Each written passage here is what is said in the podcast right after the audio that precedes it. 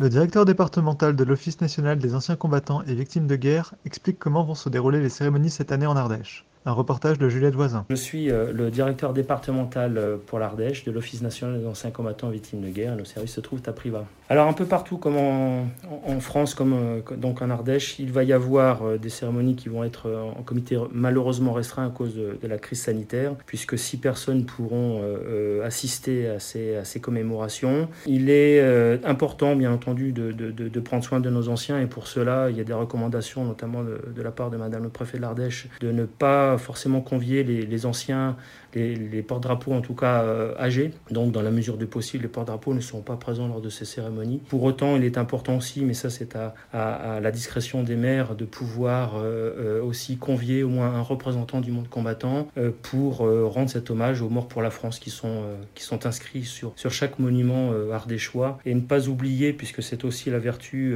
je dirais, l'engagement de ce 11 novembre traditionnel maintenant depuis 2000 2012, c'est de rendre hommage à tous les morts pour la France de tous les conflits. Et malheureusement encore cette année, on sera obligé d'égrener les noms de quelques soldats morts, euh, notamment au Sahel. Et ça, c'est une obligation à la fois légale, mais c'est avant tout une obligation morale, puisqu'il faut rappeler qu'aujourd'hui encore, on a des jeunes qui combattent notamment contre le terrorisme et qui sont morts pour la France à l'étranger, en opération extérieure. Mais il ne faut pas oublier ces hommes comme ceux de 18 au final.